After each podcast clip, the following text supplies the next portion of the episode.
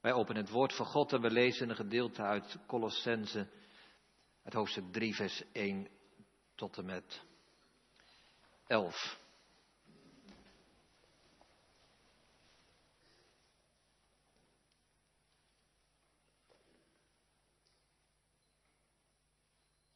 Colossens hoofdstuk 3, vers 1 tot en met 11 vormt een schriftlezing. Het woord van God spreekt als volgt hier tot ons.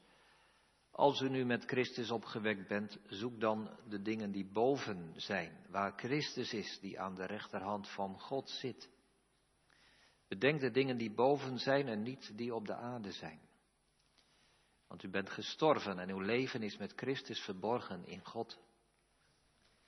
Wanneer Christus geopenbaard zal worden, die ons leven is, dan zult ook u met hem geopenbaard worden in heerlijkheid. Dood dan uw leden die op de aarde zijn, ontucht, onreinheid, hartstocht, kwade begeerte en de hebzucht, die afgoderij is. Door deze dingen komt de toorn van God over de ongehoorzamen. In deze dingen hebt ook u voorheen gewandeld, toen u in die dingen leefde. Maar nu leg ook u dit alles af, namelijk toorn, woede, slechtheid, laster en schandelijke taal uit uw mond. Lieg niet tegen elkaar, aangezien u de oude mens met zijn daden uitgetrokken hebt en u met de nieuwe mens bekleed hebt, die vernieuwd wordt tot kennis, overeenkomstig het beeld van hem die hem geschapen heeft. Daarbij is niet Griek en Jood van belang, besnedene en onbesnedene, barbaar en skiet, slaaf en vrije, maar Christus is alles en in allen. Tot zover. De tekst voor de prediking vinden we in vers 1 en 2. Als u met Christus opgewekt bent, zoek dan de dingen die boven zijn, waar Christus is, die aan de rechterhand van God zit. Bedenk de dingen die boven zijn en niet die op de aarde zijn. Het thema is hemels leven. Hemels leven. Drie gedachten. Ten eerste een mens in de hemel, waar Christus is, naar zijn lichaam, naar zijn mensheid. De eerste gedachte, een mens in de hemel. De tweede, toekomst in de hemel. Als ook alle gelovigen mogen weten dat de hemel hun toekomst is. En ten derde, gericht op de hemel. Als we de aansporing lezen, zoek de dingen die boven zijn, bedenk de dingen die boven zijn. Hoe kunnen wij in de praktijk van het leven gericht zijn op de hemel? En uit dit gedeelte ook laat ik zeggen, de richting van ons leven eh, bepalen. Een mens in de hemel, toekomst in de hemel, gericht op de hemel. De drie gedachten voor de prediking. Weet heeft uh, natuurlijk begrepen uit de psalmen die we zongen, de schriftlezing, thema en de punten dat ik aansluit bij de hemelvaartsdag van afgelopen donderdag. Um, ik voel me daar zelf zeker niet bezwaard over om uh, twee preken te wijden aan Hemelvaartsdag. We hebben met kerst altijd advent.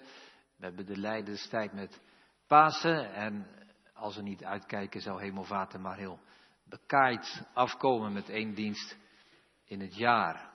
Dus het is goed om erbij aan te sluiten. En nogmaals, na afgelopen donderdag, na te denken over Hemelvaartsdag. En voordat we dan naar de tekst gaan kijken van Colossense 3, is het goed om met elkaar te zeggen dat Hemelvaartsdag, hemelvaart moet ik zeggen, moeilijk te begrijpen is. Het roept heel veel vragen op. Als we kijken naar kerst, zeggen we ja, een kind geboren, dat kunnen we begrijpen, dat kunnen we plaatsen. Er is ook niemand of die nou christen is of niet, die eraan twijfelt dat Jezus geboren is. Goede Vrijdag, net zo. Hij is gestorven, hij is gekruisigd. Bij Pasen, de opstanding, wordt dat al wat moeilijker. Kunnen we dat wel geloven, dat iemand die dood is geweest weer levend is geworden? En die vragen en die verwarring worden misschien nog wel sterker als het gaat over hemelvaart. Het is een boek van uh, Loonstra, misschien dat u of jij dat kent, die naam wel eens heeft gehoord. Christelijk gereformeerde predikant die alweer jaren geleden een boek schreef. Uh, ik ben de titel even vergeten, maar Hij heeft het over het christelijke geloof en, en ja, er zitten elementen in die dan wat mythisch zijn, die nog wat in een oud wereldbeeld zitten. En die moeten we eruit zien te halen, want dat mag geen belemmering zijn voor de boodschap nu. En het eerste waar hij over begint is hemelvaart. Ja, hoe kan dat nou? Iemand die in de lucht verdwijnt en dan naar God zou gaan, alsof God in een plek in de hemel is. Ja, we kunnen daar wel tegen zijn natuurlijk en zeggen dat mag niet, dominee Loonstra, maar, maar de vragen herkennen we wellicht. Hoe zit dat? Met de natuurkunde en met de theologie en zo. Nou gemeente, ik ga die vragen allemaal niet beantwoorden, want ik heb de antwoorden ook zeker niet paraat. Maar dit wil ik wel zeggen vandaag, dat we dit heilsfeit van hemelvaart niet moeten opgeven. Niet moeten prijsgeven. Niet moeten loslaten. Heel veel dingen weten we niet, maar sommige dingen weten we wel. En die zijn zo mooi en zo belangrijk dat we ons daaraan vasthouden. Nou, ik zou vandaag willen zeggen, gemeente, wat is nu de kern van het helsfeit van hemelsvaart? Hemelvaart, ik heb het gezegd in het thema, of in de eerste gedachte, een mens in de hemel. Dat is hemelvaart. Er is een mens in de hemel gekomen. De tekst zegt, boven waar Christus is. Als we dan denken aan de tijd van de Bijbel, niet alleen van de Joden, maar ook de Grieken en de Romeinen, zo aan het begin van onze jaartelling, iedereen geloofde in een hemel. Men geloofde in een verdeling onder de aarde, op de aarde, boven de aarde, in de hemel. En, en die verdeling die gaf ook aan waar ieder zijn plek had. Mensen horen op de aarde, vissen horen onder de aarde in het water, vogels horen in de lucht. Ieder heeft zijn eigen plek. De aarde is voor de mensen, Psalm 115. De hemel is voor God. De hemel, dat is de sfeer van de hemellichamen, de zon en de sterren en zo. De engelen, de hemelse geesten. En die verdeling van de aarde geeft ook de plaats aan waar de schepselen horen. Vissen horen in het water. Vissen horen niet in de lucht. Engelen horen in de hemel. Engelen horen niet in het water. Zo hoort de mens op de aarde en niet in de hemel. Als mensen sterven, zo dachten de Romeinen en de Grieken, als mensen sterven gaan ze ook niet naar boven, maar naar beneden, naar de onderwereld. Schimmerrijk, het duistere, de sombere toekomst van de afgestorven zielen, de onderwereld. Mensen horen niet in de hemel. Dat is de regio van God, van de geesten. Nou, wat gebeurt er nu gemeente? Die verdeling als het ware, die wordt krachtig en radicaal verbroken op het moment dat Jezus voor de ogen van zijn discipelen ten hemel vaart.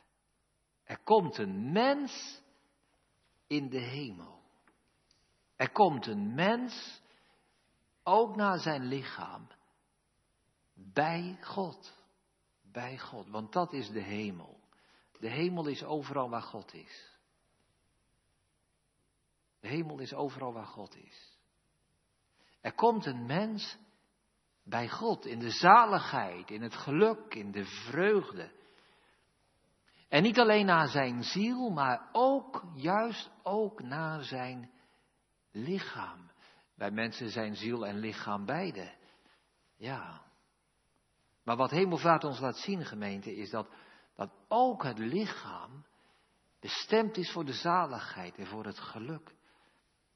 Als we denken aan geliefden die ons ontvallen zijn, die gestorven zijn, we zouden vergeten dat, dat die belofte van de hemel er is, want we begraven onze geliefden in de aarde. Ja, we geloven dat hun zielen bij God zijn, maar eigenlijk, gemeente, moeten we het zo zeggen dat de ziel van ons niet zonder lichaam kan. Die twee horen samen. God heeft ziel en lichaam samen geschapen. God redt ook ziel en lichaam, beide. Dus het is nu een soort tussentoestand waar de zielen bij God mogen zijn, maar, maar het wacht nog op het moment dat de graven zullen opengaan en de zee zijn doden zal weergeven. We noemen dat de tijdelijke dood, omdat die scheiding er nog is van lichaam en ziel. Maar dan zal ook de lichamen, de lichamen van alle heiligen zullen opstaan en bij God zijn. En dat kan omdat Jezus die grens tussen aarde en hemel heeft doorbroken. En naar en lichaam beide ten hemel gevaren is. Er zit nog een hele discussie achter gemeente als we kijken naar, naar, de, naar de catechismus. We hebben een, een, een, zondag in de catechismus over de hemelvaart. En dan, dan staan er van die vragen bij 47 en 48. Is dan Christus niet bij ons tot aan het einde der wereld, gelijk u ons beloofd heeft? Ja, naar zijn goddelijke natuur wel, maar naar zijn menselijke natuur is hij niet meer bij ons. Dan komt er die vraag 48, maar zo de mensheid niet overal is waar de godheid is, worden dan die twee naturen in Christus niet van elkaar gescheiden? Moeilijke vragen. Dat komt omdat er in die tijd van de Reformatie een discussie was tussen de gereformeerden en de Luthersen. Jammer, helaas, dat er op dit punt zoveel strijd is geweest. Als het gaat om de rechtvaardiging door het geloof is er eenheid, maar hier over de hemelvaart is er verdeeldheid. De catechismus zegt, na zijn mensheid is hij niet meer bij ons. De Lutherse zeggen, de menselijke natuur van Jezus is alomtegenwoordig geworden. Dus hij is in de hemel naar zijn mensheid, maar ook nog op de aarde. Dat wordt genoemd de ubiquiteitsleer. Moeilijk woord, maar het is ook een moeilijke zaak. Ja, dus dat moeilijke woord klopt wel. De catechismus die neemt afstand van die Lutherse opvatting. Waarom? Is dat omdat ze geen moeilijke vragen willen toelaten? Nee, maar om iets anders. Als Jezus als mens almachtig, alwetend, alomtegenwoordig, tijdloos was geworden, dan zegt de catechismus, is Jezus dan nog wel mens? Zoals u en jij en ik. Nee. Een alwetend mens, een almachtig mens is geen mens meer. Misschien een supermens, maar niet meer iemand zoals wij. Nou, dat vindt de catechismus belangrijk. Dat is voor ons belangrijk. Gemeente, als Christus ten hemel gaat, als mens, dan gaat hij zoals wij zijn. Hij brengt de mensheid in de hemel. Hij brengt ons daar. Hij brengt ons lichaam in de hemel. Zodat ook wij daar kunnen komen. En dat wij kunnen zoeken en bedenken de dingen die boven zijn. Niet als dingen die onbereikbaar ver zijn, maar dingen die voor ons mogelijk zijn geworden. Dus gemeente, onze eerste gedachte. Er zijn veel dingen die wij niet begrijpen. Er zijn veel dingen waar ik ook geen antwoord op, op kan geven, waar de Bijbel niet over spreekt. Waar je mee kan worstelen als je natuurkunde studeert of andere studie of gewoon, gewoon zelf al. Maar sommige dingen weten wij wel. Daarom houden wij vast aan de beleidenis, opgevaren ten hemel. Een mens in de hemel. Een mens. Om ook ons daar te brengen. En daarom gemeente is dit Laat ik daar de eerste gedachte mee afsluiten. Wij komen daar. Als wij in Christus geloven, wij komen daar in de hemel. Wij komen bij God. Twijfel daar niet aan. Laten we, laten we ons deze beleidenis niet afpakken. Wij schrappen de hemelvaart niet uit onze geloofsbeleidenis en ook niet uit onze geloofsbevinding. Want het helpt ons om te geloven dat dat onze toekomst is. En Christus heeft ons een hels feit gegeven. om ons daarin te verzekeren. Dat is onze toekomst. De hemel.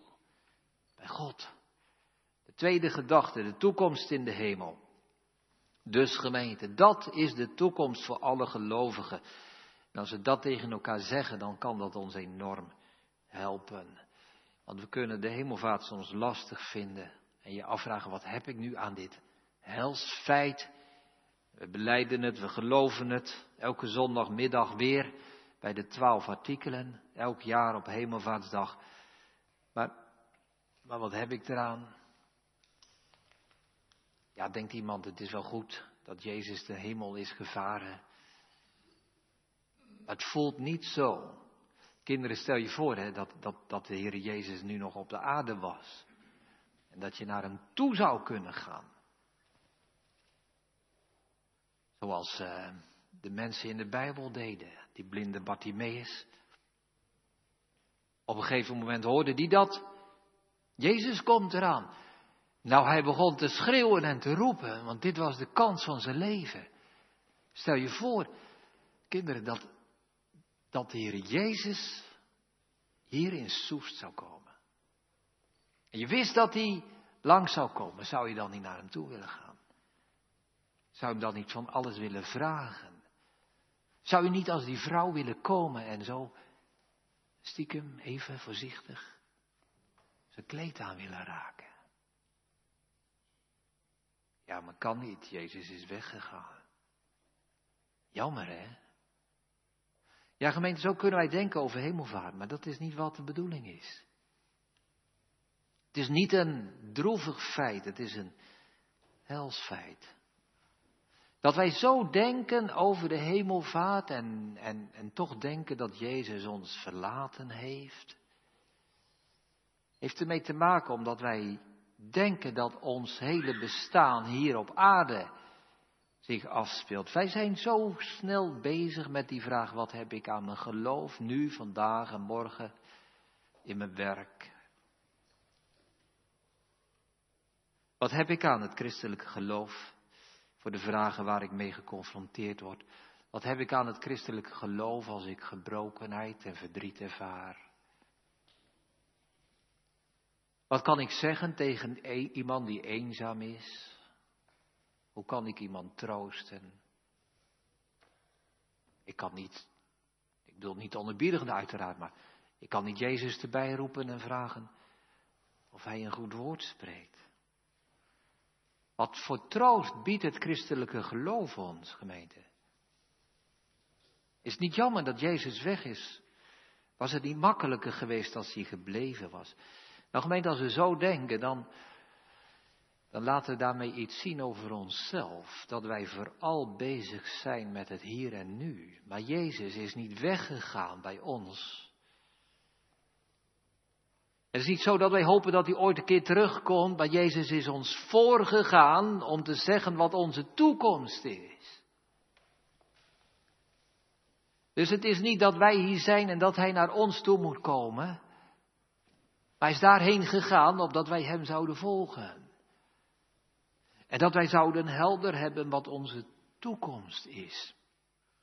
Vandaag, die zondag tussen hemelvaart en Pinkster, wordt wel de wezenzondag, wezenzondag genoemd. Ik vind dat nooit zo'n gelukkige uitdrukking. Staat in de Bijbel, ik zal u geen wezen laten. En de Statenvertaling heeft terecht, ik zal u niet als wezen achterlaten. Maar als je dat zo leest in de Statenvertaling, ik zal u geen wezen laten, dan lijkt het net alsof wij als weeskinderen achtergelaten zijn. We zijn dat nu, en dat Jezus zegt, maar ik laat je niet zo, want ik kom terug. Nou gemeente, dat is niet de betekenis. Jezus zegt, ik laat jullie geen wezen zijn, helemaal niet. Dus wij moeten niet denken dat wij nu verweest achtergebleven zijn omdat Jezus is weggegaan. We moeten niet de vraag stellen wanneer komt Hij nu terug, maar wij moeten de vraag stellen wanneer gaan wij naar Hem toe. Hij is naar de hemel gegaan, omdat dat onze toekomst is, onze bestemming. Wij mogen Hem volgen. Johannes 14, ik zal het uit de schrift laten horen.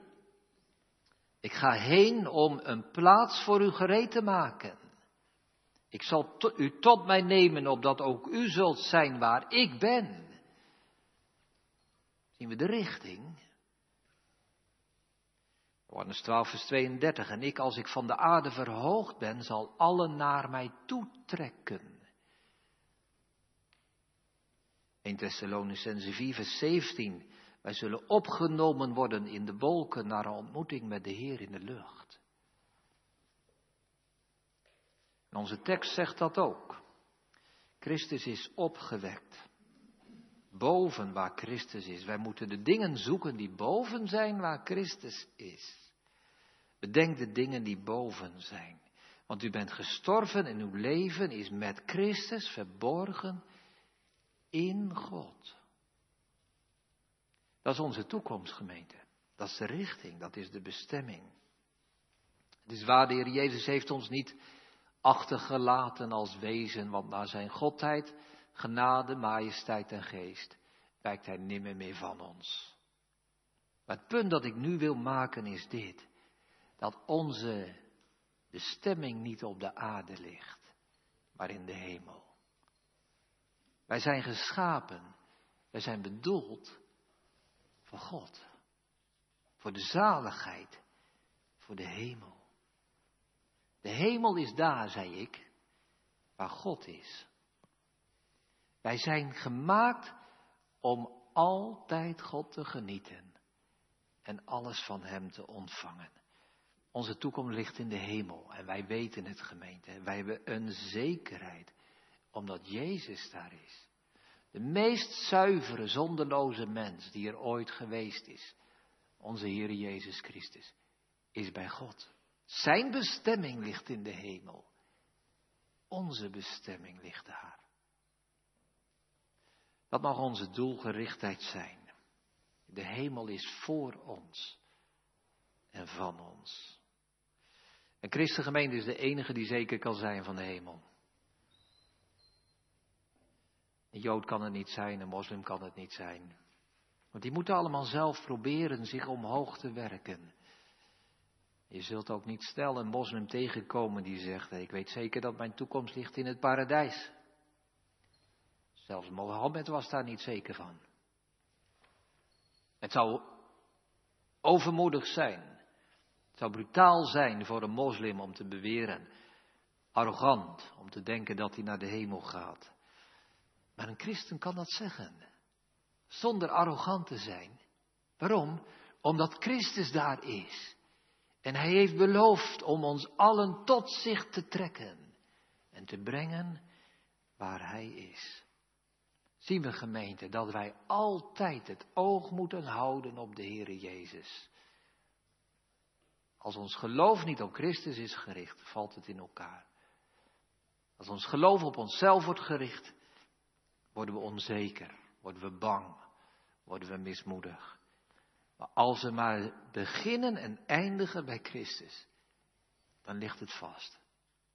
Toekomst in de hemel. We gaan naar de derde gedachte, gericht op de hemel. Wat nu gemeente, dus zit de aansporing in onze tekst. Als u dan met Christus opgewekt bent, zoek dan de dingen die boven zijn waar Christus is die aan de rechterhand van God zit, bedenk de dingen die boven zijn en niet die op de aarde zijn. Dus wij krijgen een aansporing om te zoeken en te bedenken de dingen die boven zijn en niet die op de aarde zijn.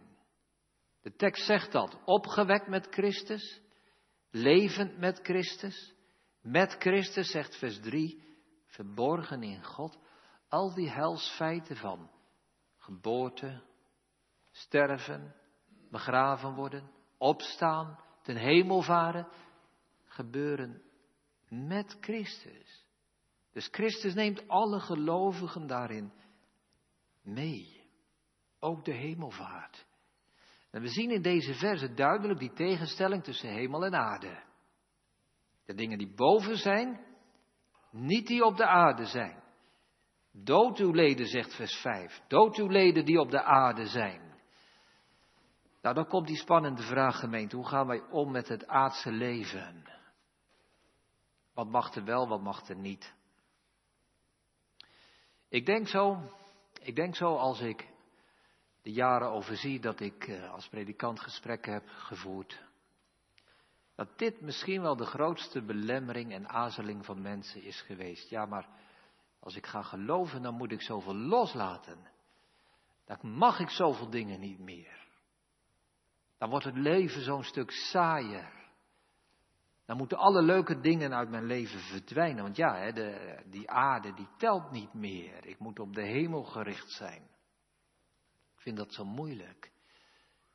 Ik kan me zo weinig voorstellen van de hemel. En zoveel van de aarde.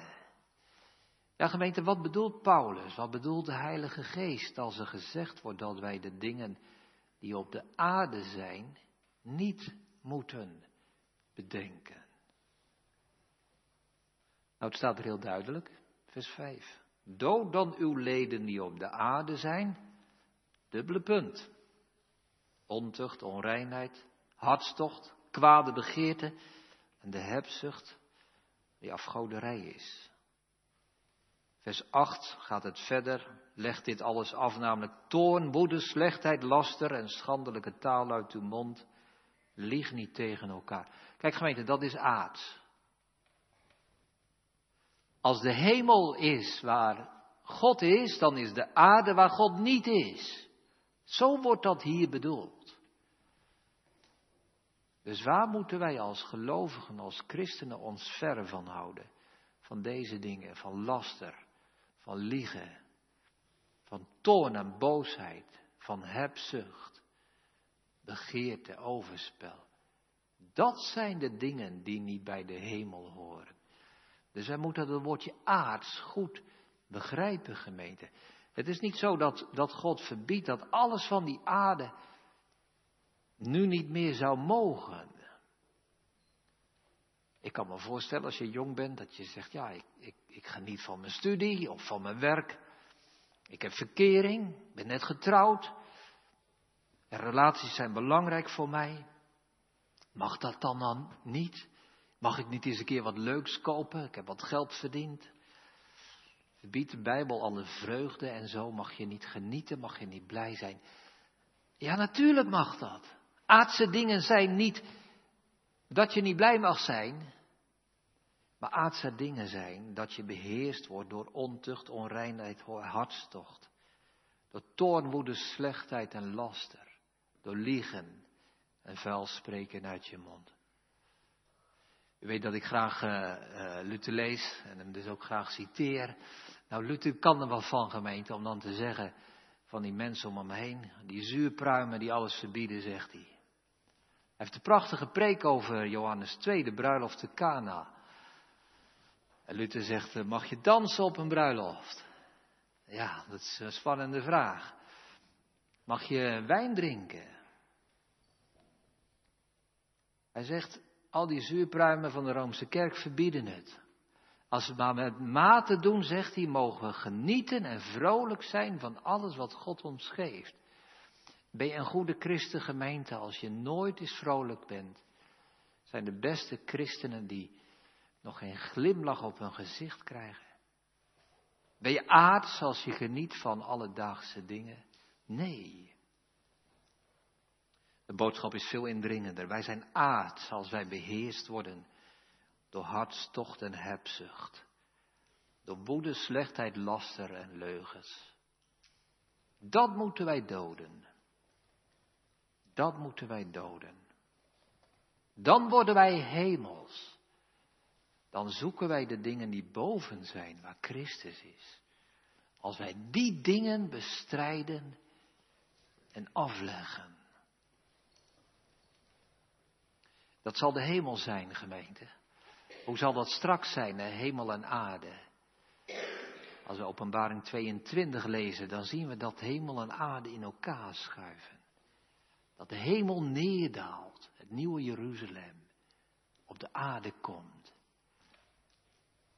Nu is dat nog onderscheiden. Nu zien wij op de aarde dat daar de ontucht en de laster en de woede lijken te heersen. Maar dan zal die tweedeling tussen hemel en aarde voorbij zijn. Dan komt de hemel op de aarde. dan zal God bij ons zijn. Het laatste vers uit Ezekiel 48. De Heere is al daar, de, stad, de naam van de nieuwe stad. God is bij ons. Nou gemeente, die dingen mogen wij, moeten wij zoeken en bedenken. Er staat een eenvoudig en toch wel aangrijpend voorbeeld in de Christenreis van Bunyan in het Huis van Uitleggen. Dat hij daar een man ziet en die kruipt op zijn knieën door het stof op zoek tussen de strootjes of die hele kleine stukjes goudstof kan vinden. En Christus staat dat eens aan te kijken en ziet hoe die man daar staat te graaien en te zoeken of hij iets van waarde kan vinden. Terwijl, terwijl als die man omhoog zou kijken, dan zou hij zien dat boven zijn hoofd een gouden kroon hangt die hij zo kan pakken. Maar je ziet het niet. Want hij denkt, bedenkt de dingen die beneden zijn. En hij zoekt niet de dingen die boven zijn. Zodra hij maar naar boven zou kijken, zou hij alle rijkdom hebben die hij zich kon wensen. Een beeld van ons leven, gemeente, als wij niet zoeken de dingen die boven zijn. Waar zijn we mee bezig? We scharrelen tussen de strootjes. We graaien in het stof. Terwijl de heerlijkheid boven is. Waar Christus is. Dat is onze toekomst. Dat mogen wij zoeken. Dat mogen wij bedenken. Laat dat onze levenshouding zijn, gemeente, want uiteindelijk komt het daarop neer. Hè? Gelovig zijn is een levenshouding. En dan kunnen wij inderdaad nog steeds de gebrokenheid en de zorgen van het leven niet ontgaan. Ik geloof niet dat christenen nu zoveel meer voorspoed hebben dan andere mensen. Ik denk niet dat wij minder verdrietig zijn, minder vaak ziek, gemiddeld ouder worden enzovoort. Nee. Maar we hebben één troost, we hebben één vreugde. Wij weten dat alle leed en gebrokenheid maar tijdelijk is. Wij kunnen bij alles wat ons overkomt één woordje schrijven. Tijdelijk.